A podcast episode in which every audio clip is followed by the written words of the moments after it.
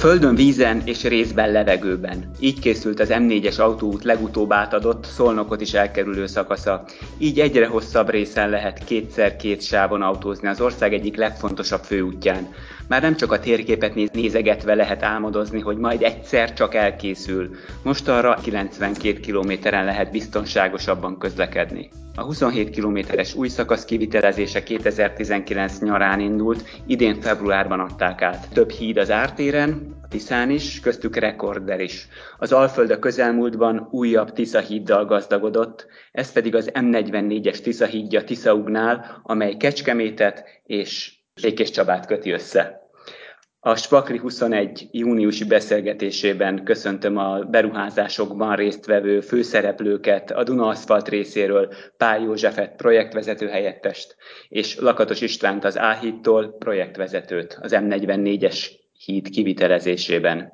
Beruházásokról beszélünk, amelyek már ugye üzemelnek, már a nagy érdemű közönség használhatja, az autósok használhatják, és az M4-es Szolnok elkerülő szakasza Abony Török Szent Miklós között nagyjából négy hónapja lett átadva, négy hónapja indult meg a forgalom. Kezdjük ezzel, vajon ez a négy hónap elegendő egyfajta próbaüzemnek is, tehát kiderülnek akár hiányosságok, miben kell, lehet érdemes utómunkára, korrekcióra vagy javításra szorítkozni?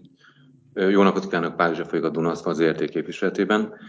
A négy hónap az hosszú idő, de mégis olyan hosszú idő egy út tekintetében, hogy akkor mi mondhassunk róla teljesen egészében olyanokat, hogy igen, jó volt, igen, nem volt jó. Szükségesnek szükséges volt, ugye pláne a szónokért tudnának erről mesélni. Ez egy 20, majdnem 27 kilométeres útszakasz két részből állt. Az egyik az a Tisza választóvonalával a Tiszának a jobb partján épült, másik pedig a Tisza bal partján. Én úgy gondolom, hogy a szükségesség az nem vitatott. Most körülbelül négy hónap beszéltem a Magyar Közút képviselővel, hogy milyen tapasztalatok az elmúlt négy hónapról. És magára a főpályára tekintetben az van, hogy maga a négyes út az egy Budapest-Debrecen vonalon lévő útvonalnak a kiváltására készült volna, hiszen négyes út az a egyes számú, vagy egy elsőrendű főútként szereplő négyes számú főút, az egy nagyságrendileg az Alföldön lévő főutaknak a két-háromszorosát vitte le. Tehát mindenképpen szükséges volt. Ennek a körülbelül a fele, de inkább úgy mondom, hogy kétharmada, az tranzit volt, ami Balkánról, illetve Románia felől jött Budapest irányába, a tranzit forgalomnak a kétharmad az teljes egészében áttevődött most már ebben a négy hónapban az M4-es szakaszára, de nem szabad elfelejteni, hogy azért elég komoly forgalom szólomvonzás közöttében ipari parkaiban még teherforgalmat mindig bonyolít le, és a Szent István híd az például körülbelül a felét vesztett el annak a forgalomnak, ami régen volt, tehát a fele ment át az m Amit nem bánnak, azt hiszem. Abszolút nem. Hogy áttérünk a másik beruházásra, ami az M44-es Tiszahíd, abban az értelemben hiánypótló, hogy az Alföld délebbi részén megy végig, és Kecskemétet köti össze Békés Csabával. Ennek a útszakasznak a híd építési feladata, mint kihívás, mint, mint feladat az Áhíd számára mit jelentett, mit adott, miben volt kuriózum, érdekes, és miben, miben volt rutin munka? Üdvözlöm a hallgatókat, Lakatos István vagyok, az Anhid ZRT projektvezetője. Ugye ebbe a térségben nagyon-nagyon régóta vágytak már egy új részben az M44-es megépítésére, részben pedig ugye ennek a Tiszahídnak a elkészültére. Teljesen újonnan épülő híd, ami három szerkezetből áll, volt egy jobbparti ártéri híd, volt egy mederhíd, és volt egy balparti ártéri híd. Ennek a hídnak az igazi kuriózuma az a mederhíd, ami egy Magyarországon egyedi szerkezeti kialakítással készült el, egy ilyen fél elviszis alakú pilonokra lettek felfüggesztve a ferdekábelek, és ezek a ferdekábelek tartják azt a összvér szerkezetet, amin ugye a forgalom átmegy a Tisza fölött. Lehet egyfajta művészi alkotásnak is felfogni legalábbis olyan esztétikus. Igen, igen a, a végeredmény az mindenképp egy szemed gyönyörködtető, aki szerintem arra járt, az mindenki egy picit leveszi a lábát a gázról, és egy kicsit gyönyörködik benne. Hogy... Alföldről beszélünk, hány kilométerről is látszanak a pilonok? Szerintem legalább egy 8-10 kilométerről már látszik. Ugye attól függ, hogy a fák takarása mennyire takarja ki ott az áttéri terület. Nyilván aztán belemegyünk a részletekbe abba, hogy miképpen lehetett elkészíteni ezt a hidat, a hídszerkezetet, mekkora darabokban ö, került oda. Hogyha az M4-es szakaszról beszélünk, arról a 27 kilométerről, akkor ebben benne volt az út, a hídnak a, pontosabban hidaknak a kivitelezése, és persze abból a szempontból egyfajta összfér megoldás volt, hogy volt egy létező nyomvonalú négyes út, ami egy szakaszon kibővítésre került, és aztán volt az új nyomvonal, ami talán részben már, már készen volt. Tehát a régi négyes út az egy Budapestet össze Debre, Szolnokon keresztül Debrecen és Nyíregyház úton, és akkor megy ugye Ukrajna irányába. De régen halálútnak is nevezték, mert rengeteg baleset volt, és a nagy teherforgalom. Sajnos rászolgáltan nem érem, mert valóban nagyon-nagyon nagy baleseti statisztikával rendelkező utak közül ott van az első háromban szerintem a négyes út. Mi Magyarországon keresztül majdnem minden útunk a tranzitútnak mondhatjuk. Az ötös utat, a négyes utat, a hármas utat, a nullás egyes utat, ez szinte mind-mind az itt útvonal, és a négyes út az egyik volt ilyen közül, aminek már szinte szűk volt a keresztmetszete. És ugye ez egy olyan speciális beruházás volt az N4-es, hogy ez egy 2008-ban indult tervezés volt. 2008-ban indult tervezésnek az első szakasza, hiszen ez egy 2015-ben állított építkezés volt, 2013 környékén indult el, és akkor építési engedélyeknek, akkori szabályoknak megfelelően épült. Mi 2019-ben szerződtünk a megrendelővel, és 2019-ben annyiban különbözött az eredeti elképzeléstől, hogy már nem autópálya keresztmetszetre épült, hanem autóút keresztmetszetre épült ez, a, ez az M4-es. Igen, és ahogy említette, több, hogy is mondjam, speciálisabb rész volt benne. Volt egy olyan szakasz, amit a régi négyes kellett megszélesíteni, volt teljesen új nyomvonalunk, illetve aki járt Törökszent Miklósnál, mint a jelenlegi szakasz az M4-esnek a végénél, az egy elég speciális csomópontot kapott, ami olyan iszonyú sok körfogalom benne, hogy aki nem oda valós, az eltéved. És ez volt, a, talán azt lehet mondani, az egyik legnehezebb a hídépítés mellett azt a dolgot megépíteni, mert 2015-ben a leállított résznél még nem volt ott az a, az a gyár, az az üzem, ami most Tiszapüspöknél továbbra megnőtt, és ez egy óriási tervforgalmat generált, és annak a forgalmát, illetve a meglévő négyes út forgalmát kellett úgy terelgetnünk, hogy mi is tudjunk közben építkezni. A lakosság, a közlekedők legkevésbé is szenvedjenek át, tudjanak közlekedni. Voltak érdekességek ugye a leállítás kapcsán, hogy egy 2016-os árvíz miatt a mértékadó árvízszintet megemelték a gátakon. Innentől kezdve ezt is figyelembe kellett vennünk már az új tervezésnél, hiszen szinte új terveket kellett készítenünk. Tehát azt lehet mondani, hogy szinte mindennel találkoztunk, ami létezik egy új És maga az ütemezés, tehát minden a lehető legoptimálisabb időben készüljön el. A két útszakaszok, a két partján plusz a hidak, ez egyszerre zajlott több csoportban, több stábban?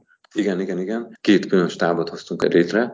Az egyik török Miklósi székhelye volt, aki a kettes szakasz, tehát a török Miklós oldalt irányította, a másik pedig szolnoki oldalon a szolnoki stábbal. Egyszerre ment minden, technikákat próbáltuk úgy ütemezni, hogy ne menjen egyik a másik kárára. A kolasszal közösen vittük az egyes szakaszt, tehát a Tiszának a jobb partját, és akkor így megosztva a feladatokat mindenki a saját részét csinálta. A kettes szakaszon, tehát Tiszának a bal partján, pedig a Dunaszfalt egyedül vitte a zászlót, rövidebb szakaszt, az el kell ismerni, viszont ahogy említettem, ez a török Miklósi csomópont azért az nagyon sok energiánkat kivette, hogy ezt összehozzuk. Az egy szép feladat volt megépíteni. Hídépítésnél, az M44-es hídépítésénél az, hogy két híd öm, elem, mondjuk így az ártérre épülő, meg a Meder híd. Mi a komolyabb feladat egy ártérre építeni, kivitelezést megvalósítani, vagy a Medernél, ahol világosan látszik, hogy hol folyik a folyó. Gyakorlatilag mind a két területen azzal kezdődik a hídépítés, előzetes fúrások alapján ugye az ismert talajszervényeknek az ellenőrzése történik meg. Ez azt jelenti, hogy gyakorlatilag próbacölöpöt készítünk, ezt a próbacölöpöt terheljük, és ennek az eredményei alapján lehet meghatározni azt, hogy az, amit feltételeztünk a talajfúrások alapján, az ugye a valóságban igazolódik-e. Ez alapján pontosan meg lehet határozni a cölöpöknek a hosszát, és ugye utána kezdődik el ugye a idépítés első fázisa, a cölöpözés, mind az áttéri szakaszon, mind a, a meder szakaszon, meghatározott ütem szerint folyt ezen ennek a híd építésénél, és amikor ezek a cölöpözések elkészültek, akkor indulunk el a szerkezettel, az alépítménnyel, mind az átéren párhuzamosan, és mind a Mederhidon. És milyen felvonulási útvonalon lehet? Tehát az M44-es közben épült, nagyon egyszerűen, hogy a alapanyagot, a építési alapanyagot oda lehessen szállítani, hiszen alapvetően itt akkor fajta betonozási munkáról van szó. Igen, igen, hát nagyon nagy mennyiségű ugye betont, betonacélt, szerkezeti acélt be kellett juttatni. Ugye ahhoz, hogy a M44-es nyomvonalán történő útépítési munkákat a legkevésbé zavarjuk, ezért a 44-es útról mind a két parton külön bejáró út épült ki, ami alkalmas volt arra megerősítéseket követően, hogy ugye ezt a írdatlan mennyiségű építési anyag bármilyen csapadékos körülmények között be tudjon jutni a töltésen keresztül az ártérbe. Folyó közelében zajlik az építkezés, vagy a közvetlenül a folyó közelében, vagy éppen a folyón is. Kivitelező egyfajta ilyen árvízi gátőr is lesz. Reménykedik, hogy nem jön árvíz a kivitelezés időtartama alatt. Tehát ez egy plusz kockázati tényező ezekben az esetekben? Igen, igen, igen, igen. Nekem szerencsém volt, mert hál' Istennek mind a két projektben, az M44 és az M44-es építésében is részt vehettem. Mind a két helyen készült a hidastábnak egy olyan havária terve, ami arra vonatkozott, hogy akkor ha esetleg kijön a Tisza, már pedig jött, akkor mi a tendő, mit kell nagyon gyorsan elpakolni, mi az, ami lenn maradhat, ha maradhat valami, és amint elvonult a Tisza, akkor pedig minél hamarabb tudjunk építeni. Úgyhogy erre készültünk, kellett is készülni, voltak tartalékidők, de ezek a tartalékidők el is mentek ezzel a árvízzel, mind a szolnoki oldalon, tehát az m oldalon, mind pedig a Tisza Ugnát, tehát lakiteleknél az M44-esen is érintette a, a hidas kollégákat ez, a, ez az árvíz, nem kicsit és nem rövid időre megállítva az építkezést. Idézőjelben élményként milyen volt, amikor a Havaria terv életbe lépett? Ezeken az építkezéseken gyakorlatilag együtt kell élnünk a vízügyi előrejelzésekkel. Tehát minden reggel azzal kezdtük, vízügyi előrejelzés mit mutat napokra előre, ugyanis annyira gyorsan tud a Tisza vízszintje megemelkedni, hogy gyakorlatilag minden egyes napot, ahogy már látjuk, hogy várhatóan elönti, vagy elő, eléri azt a vízszintet, ami már az építést akadályozza, akkor azonnal meg kell kezdeni a kiürítést, ahhoz, hogy legyen elég időnk ezeket kimenteni, a mentett oldalra kivinni. És ugye gyakorlatilag minden reggel ezzel indult, illetve a másik ugyanilyen volt az időjárás jelentés, hogy aznap milyen időjárás lesz, esetleg egész napos csapadék, ami mondjuk a bizonyos technológiai folyamatokat, vagy pedig megfelelő időjárás lesz ahhoz, hogy haladjunk az építésre. Mm, kijönt a folyó, akkor mi az elsődleges, mi az első, amit menteni kell?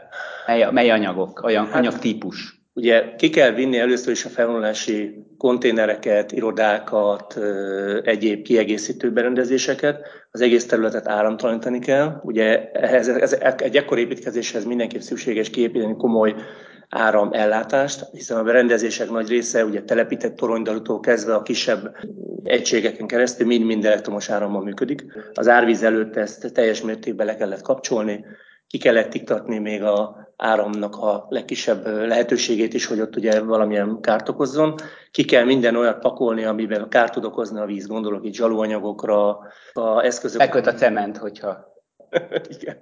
Igen, ugye a, a betonacélban nem tud kárt tenni, a célszerkezetben kisebb kárt csinál. Nyilván a letakarítása az egy probléma lesz, amikor levonult víz, illetve magának a területnek a, az iszaptalanítása, de ezzel együtt kell élni, föl kell rá készülni. És az ütemezés az M44-es esetében az útépítés és a hídépítés időzítése szempontjából a munkafázisok meghatározása szempontjából fontos volt, lényeges volt? Hogyan napra lebontva szinte vagy, vagy hétre lebontva ment, hogy szinte egyszerre elkészüljön, hogy át lehessen adni minél előbb? Nagyon fontos az ütemezés, hiszen a, a hídfők környezetében, ugye, ahol a híd csatlakozik az úthoz, ott ugye egymásra épülő munkafolyamatok vannak. Vannak olyan töltés alapozási folyamatok, amit ugye az útépítő kollégák végeznek, vannak olyan hídépítési, szerkezetépítési feladatok, amit a hídépítő kollégák végeznek, és végül is ennek egymásra épülve párhuzamosan nagyon szoros ütemterv szerint ugye kell megvalósulnia. A Duna ez a fajta együttműködés gördülékeny volt napi kapcsolatban, vagy naponta többször egyeztettek, beszéltek? Tehát ez, ez miképpen működött a gyakorlatban ez a fajta koordináció? Az áhít kollégáival és az én hidas kollégáim az, hogy naponta az, az szerintem inkább ilyen óránként beszélgettünk egymással, főleg már akkor, amikor vagy az árvíz környékén, vagy pedig már amikor befejezi munkáknál voltunk, ez, ez napi kapcsolat volt teljes egészében. Ugye ahogy az István is említette, azok a szállító utak, amint bejutottak az ártérbe, illetve bejutottatták az összes anyagot, ami beletartozik minden, ugye ezeket mi is használtuk. Tehát itt tehát tudni kellett egymásnak a beszállítási igényeiről, tudni kellett az egymásnak a, az olyan jellegű szállítási kapacitásairól, hogy ki és mit és hogyan szeretne menni. És értem szerint, ha bármi változás történt, akár időjárás miatt, akár géphiba miatt, technika miatt, az M4-esen több dolog is előfordult, vagy Covid miatt, ezeket mind-mind végig kellett beszélni, és akkor volt olyan, hogy újra kellett ütemezni. Az Istvánik szerintem csináltak egy pár ütemtervet, akár e véget, akár a véget. Két projektről beszélünk, tehát Igen. a M4-es és az M44-es, és hogyha az, most az M4-esre visszatérünk a szolnok elkerülő részre, akkor vajon felmerül az emberben az a kérdés, hogy miért kellett a szolnok elkerülőt északról megcsinálni, a négyes út, a hagyományos, vagy a régi négyes, az pedig délről megy. Nem lett volna könnyebb kivitelezés szempontjából, hogyha a meglévő nyomvonalon egyszerűen csak egy szélesítés történik meg. Hát az az igazság, hogy mi kivitelezők vagyunk, nem tervezők. Értem. Ebben nem Egyszerűbb szeretném. lett volna kivitelezni? Én nem hiszem, hogy egyszerűbb lett volna. Mindig könnyebb egy zöldmezős beruházást Igen? Igen, akkor, mikor nincsen senki. Akkor, mikor nincs forgalom, mert ugye a legnehezebb a forgalmat terelni, hogy minimális fennakadásokkal máson. És ugye, mint említettem, a négyes forgalom az egy óriási Magyarországnak az egyik legnagyobb forgalmú egy szemegyű főútja, a négyes számú főút. Nem akarnék tervezési dolgokba belemenni, az nem az én szakmám. Én úgy gondolom, hogy más funkció van egy főútnak, ugye hiszen azért az ellátja a települések közötti összeköttetést is, ami most is működik Törökszent Miklós, illetve Szolnok agglomerációja környékén, Ceglét, Nagykörös, illetve mást egy gyorsforgalmi út, aminek az a lényege, hogy ne legyen semmilyen akadály, A-ból B-be minél hamarabb az illető, és amit említettem, ugye egy teherforgalmat minél jobban kitegye a környékről.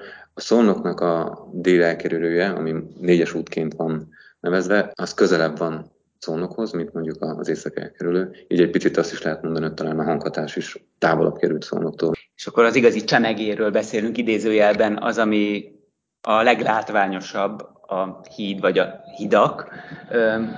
Miképpen került oda, kerültek oda a híd elemei? Tehát mekkora darabokban, miképpen lehetett beszerelni, amikor megvoltak már a, a hídnak a pillérei bebetonozva, amire aztán el kell lehetett kezdeni az acélszerkezetet, majd aztán nyilván a beton réteget is ráhúzni, meg az egész pilon szerkezetet. Itt az M44-es hídon. Az M44-esnek a technológiája az úgy készült, hogy technológiája az a híd nyomvonalában egy szerelőjárom került összeszerelésre. Ez erre a szerelőjáromra lettek a helyszínen szállított, előszerelt elemek fölemelve, és ezen a szerelőjármon volt készreszerelve az acélszerkezet, tíz szerelési egységből, és ezt folyamatosan, szakaszosan tolták befelé két oldalról a híd közepe irányába, tehát a Tisza folyó közepe felé, és amikor ez az acélszerkezet összeért, és megfelelően ki lett az alakja egyengetve, akkor kerültek fölfüggesztésre a kábelekkel, amik ugye a pilonon átvezetett nyeregidomokon kerültek át helyezésre, és amikor ezek mind meglettek feszítve, utána erre az acélszerkezetre készült el a helyszínen egy összvér vasbeton lemez, egy együtt dolgozó vasbeton lemez. Melyik volt a legizgalmasabb mozzanat, amikor ki kellett feszíteni, a, vagy, vagy, vagy ezt vagy a betol, betolása ennek milyen, milyen tempóval működött? És minden a tervek szerint? A tervek szerint ment, így van, tehát körülbelül egy ilyen 10-14 napos ciklusokba készült el egy-egy elemnek a készrehengesztése, illetve ennek a szakaszos előretolása, és én azt gondolom, hogy minden hídépítő életében a egyik legnagyszerűbb pillanat, amikor összeér a szerkezet.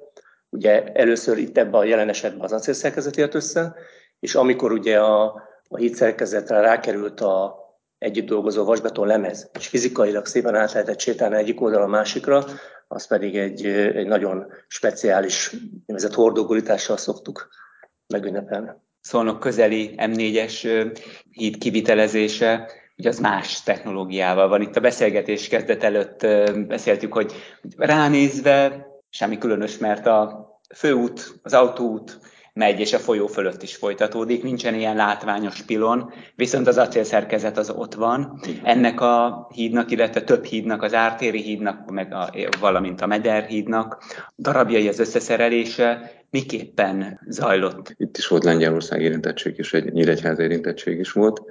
Miután itt is a helyszínek kerültek, itt is darabokból is összeegesztve lett utána a helyszínen összeegesztve. Ugye itt egy jobb pályát és egy bal pályát külön-külön voltunk egy úgynevezett csőr segítségével akkor a Tiszának a jobb partjáról indultunk el, és bal oldalra toltuk át a, a hídelemeket.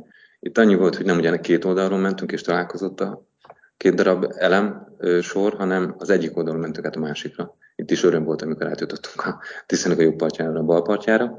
Speciálisan annyi érdekesség lenne még ennek, hogy elvileg lettek volna az alvédőfalak is egy picit a madárvédelemre is gondoltak, mert itt teljes egészében a területen dolgoztunk, óriási nagy madárpopuláció van, és a Tiszának ezen a szakaszán madár átvonulás van. Viszont az alvédő falakat, amiket beletettek volna ilyen plexiből, hogy ugye a madarak azért ezzel a kis ikonnal, amiket rá szoktak tenni, ne nagyon menjenek neki, ez nagyon szélsőséges esetben a szél megcsavarhatja, és akkor evéget levették ezeket a plexiket, és csak egy rudak lettek rátéve, amit a, az utazók láthatnak mind jobb oldalt, mind bal oldalt. Ez olyan hangot generál a forgalom által, amit a madarak nem szeretnek, és az által fölött elrepülnek. Ebben az ártérben még készült, amiről nem nagyon beszélgettünk, de négy darab denevértorony, és ez a négy darab denevértorony, ez a Hortobály Nemzeti Parknak a segítségével került kijelölésre, és ezt a négy darab denevértornyot még speciálisan tényleg azért telepítettük, mert körülbelül a hídépítésnek a nyomonalába lettek volna ezek a denevérek önmaguknak helyet találva, így értelmesen el kellett őket pakolgatni, és akkor négy különböző helyszínen építettünk négy denevértornyot, nem kicsi feladat volt ez a Denevél torony, azért aki nem látott még ilyet, az egy érdekes dolog. Ez egy 5 méter magasan lévő, vagy 6 méter magasan lévő, 2 méteres kutyaház. Rendkívül sötét, értem szóval denevéreknek megfeleljen, és a Hortobány Nemzeti Park, mivel ugye ezt üzemeltetni kell, és vállalta a Hortobány Nemzeti üzemeltetését, reggeltől esig nézte a munkánkat, és, és végül mondhatom, hogy kettő megelégedésére elkészült ez a négy darab denevér torony. Reméljük a denevérek is megtalálták volt bejárásunk azóta, megtalálták. Ez jó hír. Mekkora mennyiségű acél került bele? Van egy adat, de az valószínűleg teljes súlya a Mederhídnak 8327 tonna. Ez a teljes egész. Igen, igen, igen, ez így van. Ez egy, ez egy óriási mennyiség, a 8300 tonna. Egy picit adalék, hogy a Komáromi híd, ami nagyon látványos, még azt sem tartom az ennyi acélt, mint ez a 8300 tonna. És azért mondtam, hogy a két híd önmagában nagyon-nagyon szép. Az egyik az a látványra, hiszen a Tiszó híd az úgy gondolom egy műalkotás is egyben, a büszket rákerésztett abban az építkezésben. Ez a híd pedig önmagában nem onnan látszik szépnek, hogy ember átmegy rajta, és azt látja, hogy aszfalt átmegyek rajta, és ennyi idő alatt ugye vége a hídnak, hanem esetleg valaki a gáton alulra be tud menni a híd alá, és azt látja a két órás nagy kamerát, ugye jobb oldalt és bal oldalt, az akkor látta csak, hogy itt óriási nagy acélszerkezet van alulról alulról tekinthető egyfajta műalkotásnak gondolom. A formája, a, igen, igen. hogy vannak összeróva, igen. összehegesztve a, igen, igen. az acéldarab. Ugye Hidas is van acélos kollega, meg van vasbeton kollega, mind a kettő saját magának a, az építményeit teszi fontosságát a szépé, úgy gondolom mind a kettő szép. Most a Tiszán egy év alatt átadódott egy ilyen is, meg egy olyan is. És hogyha a stábokról beszélünk, a kivitelezésben résztvevő munkaerőről, létszámról, akkor hányan dolgoztak egyik részen, már mint az M4-esen? Nyilván ott, ott, ott azért hosszabb szakaszról beszélünk, jobban specializált szakmunkák voltak, és mennyien a másikon, az M44-es? Csúcsidőben, amikor több technológiai folyamat is párhuzamosan haladt egymással, akkor kb. 200 fő dolgozott, műszakiak, szakmunkások vegyesen, mérnök kollégák közül legalább egy tucatnyian irányították, felügyelték, ellenőrizték. M4-es?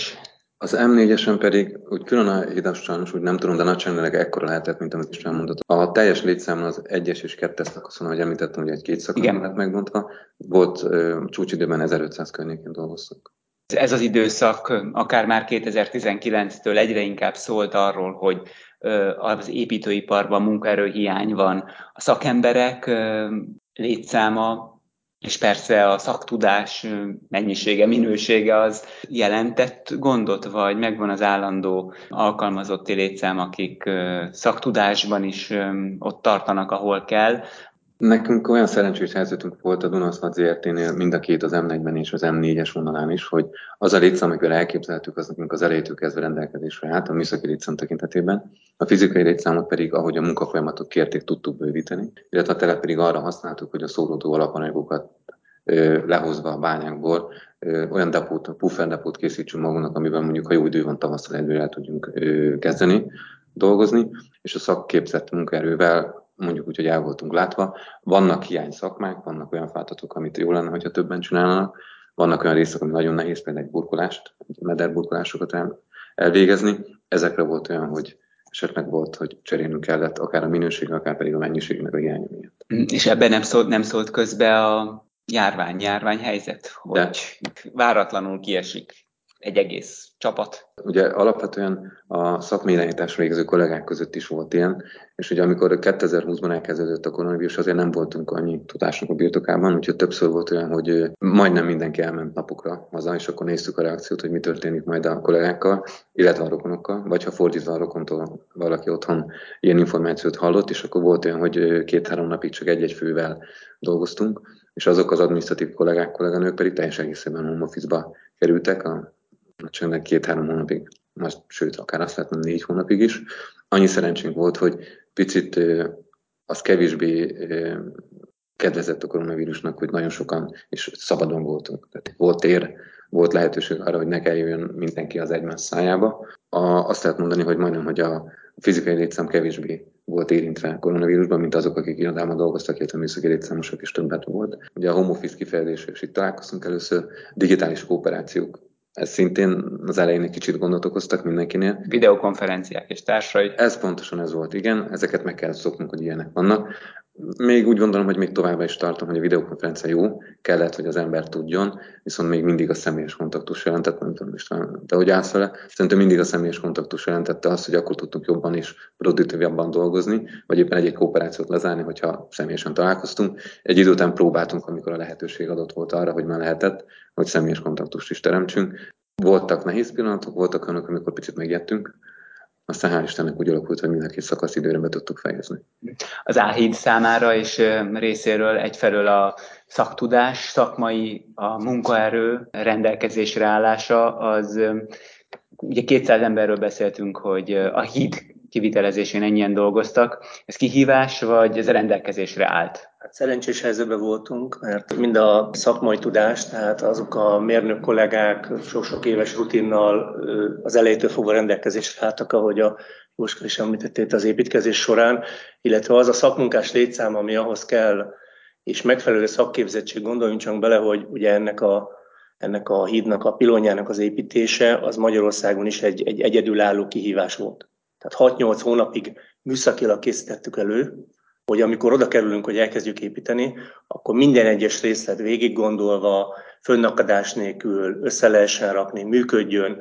Utólag azt kell, hogy mondjam, hogy fényesen igazolta, hogy megérte ezt a 6-8 hónap előkészítést. Mert ennél egy ilyen szerkezetnek a kivitelezésénél van újabb dobás, vagy tulajdonképpen egy dobás van, hogy az ott félrecsúszik, akkor onnan nagyon nehéz korrigálni. Hogyha menet közben jön elő olyan, amire nem számolunk, uh-huh. és emiatt lassul az építkezés, vagy esetleg megáll, az ugye egyrészt a határidő elviszi, másrészt pedig ugye többletköltséget generál. Hiszen amikor hirtelen kell megoldani valamit, az mindig sokkal többe kerül, mint amikor szépen ütemezetten előre megtervezetten tud az ember dolgozni, és ugye ezen a munkahelyen ez nagyon fontos volt, hogy ütemezetten tudjunk dolgozni, látványosan épüljön ez a pilonszerkezet, és ehhez is ugye olyan szakemberek kellettek, akik több éves rutinnal rendelkeznek, hiszen az a zsalurendszer, amit mozgatni kellett, az a szerkezet, amit meg kellett építeni, az nagyon-nagyon speciális volt. Magas szintű szaktudást, pontosságot, precizitást igényel. Így van, így van, így van. Minden egyes kollégának a legjavát kellett nyújtani ahhoz, hogy ez gördülékenyen menjen.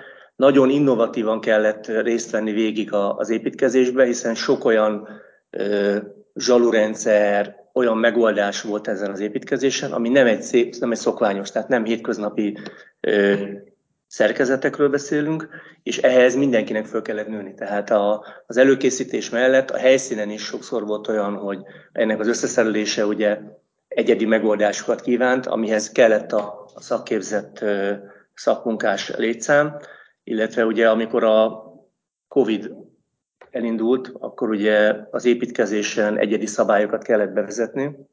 Ahogy Jóska említette, ugye az egy nagy szerencse volt, hogy szabadba dolgoztunk, tehát kevésbé voltak kitéve az emberek annak, hogy, hogy nehezebben kapták el, de ettől függetlenül ugye minden reggel ellenőrzés volt, az egy kocsival, egy szálláson lévő brigádokat ellenőriztük, szúrópróbaszerűen teszteltük őket, egyéni védőfőszereléseket messze menőkig megköveteltük tőle.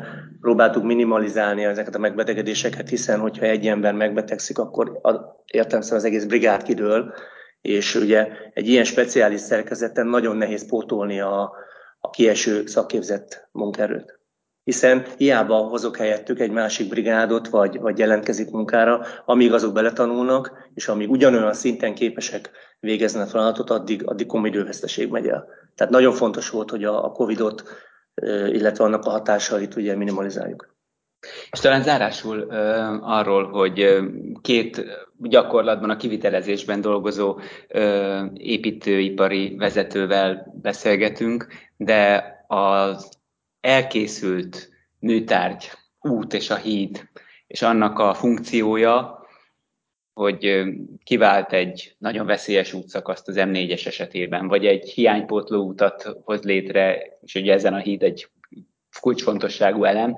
Tehát, hogy mit is, mi is a hozadéka annak a munkának, amit végeznek, az, az, az mit jelent? Használják napi akár saját használatra is ezeket az utakat? Tehát, hogy, hogy kicsit túllépve a szakemberen, a kivitelező szakemberen, mit jelent az, hogy milyen eredményt hoz létre az a munka, amelyet a, persze a, a, a építkezésben résztvevőkkel együtt, de közösen létrehoznak egyfajta egy eredményt? Én olyan speciális helyzetben vagyok, hogy nekem a szüleim azok békésen állapnak. Én az M40-es gyakran használom, és mutatjuk azt, hogy én annak minden ellenjét élvezem, ami van. Hát ez óriási nagy különbséget jelent ugye a baleseteknek a, a leminimalizálásában, a haladásban, és mind az M4-es, mind az M40-es tekintetében azért az az óriási forgalom, aki járt a 4-esen vagy 44-es úton, ami még sima főútként funkcionál mai napig, azok a forgalmak, amik vonatozással teltek el teherautók mögött, ugye az M44-es, az a 44-es forgalmát kvázi hivatott majd kiváltani, az, az M4-es, az pedig a 4-es útforgalmát. Ezek a teherautók és ezek a, a, a tranzitutak, ezek teljes egészében átterültek a 4-esét, az M44-eset, az M40 és az M4-es útvonalára. Így, így ami a legnagyobb hozadéka talán az, hogy egy kicsit gyorsabban lehet mindenhol is biztonságosan eljutni. Talán, és remélhetőleg a közeljövőben ez így is lesz, és majd utána a, a ezt ezt igazolja, hogy sokkal, de sokkal kevesebb baleset lesz. Tehát az emberi életeket nyerünk ezzel a óriási nagy útépítéssel. Reflexiók a M44-es híd építője szempontjából? Hát amikor én arra járok, illetve minden olyan műtárgyon, amit valaha az elmúlt években építettem, nekem mindig megdobban a szívem. Tehát mindig vissza előjönnek azok az emlékek, amik a építés során úgy megragadnak az emberbe. Lehet, hogy csak kis apró mozzanatok, lehet, hogy csak egy kis emberi tényező előjön, de mindig, mindig nekem, nekem egy egy, egy óriási élmény újra járni, és akkor átmenni azokon a műtárgyakon, amit építettem. Tehát ez, ez vissza nem adható ez az érzés. Köszönöm szépen a beszélgetést. A Spakli 21 júniusi beszélgetésében a Duna Aszfalt részéről Pál József projektvezető helyettest és az A-Hit-tól Lakatos István projektvezetőt hallották.